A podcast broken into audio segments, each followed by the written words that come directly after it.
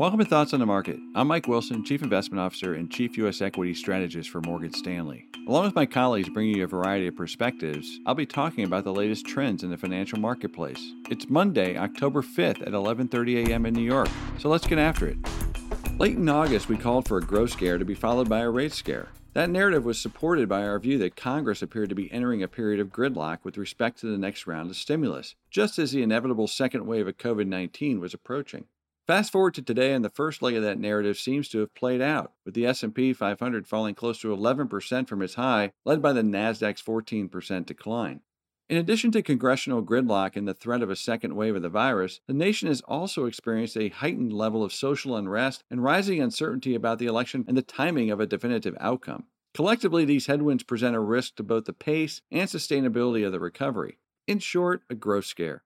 As October began, the growth scare has continued to dominate our discussions with clients, led by whether Congress will pass the CARES 2 fiscal stimulus bill before the election or not. That question gained further attention after the president and several Republican senators tested positive for COVID 19 last week. Intermediate term, our view on the recovery remains decidedly positive. The V shaped recovery we expected is playing out in the data and markets. We think the market is much more realistically priced at this point and would describe the S&P 500 close to fair value at current prices and right in the middle of the 3100 to 3550 range we expect the index to trade for the rest of the year. At this point, the market most mispriced for the ongoing recovery we expect is the back end of the Treasury curve, or long term interest rates. This means expensive growth stocks are still vulnerable in our view. In many ways, the NASDAQ has been treated as its own asset class the past few years due to its better long term growth prospects and its perceived defensiveness during this pandemic. These characteristics make the index much more sensitive to changes in long term interest rates. With the fiscal deal still looking likely in our view either before or after the election, and the growth scare now somewhat priced, the risk for rates to move higher is greater. By definition, that increases the risk of a move lower in those assets most tied to long term interest rates. Such a risk is underappreciated in my view. In other words, the second part of our narrative, the rate scare, may be ready to play out.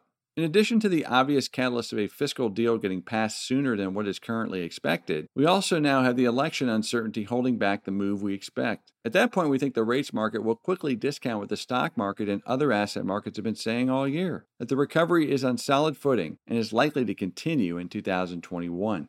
The next round of fiscal stimulus is coming our way one way or another, and it's just a matter of size and timing. This also aligns with our recommendation to focus on the recovery stocks even during this growth scare, as that is where the upside is greatest. A move higher in rates should only further support that view, as most recovery stocks are positively correlated to such a move, led by financials, consumer cyclicals, materials, and industrials with a smaller capitalization skew.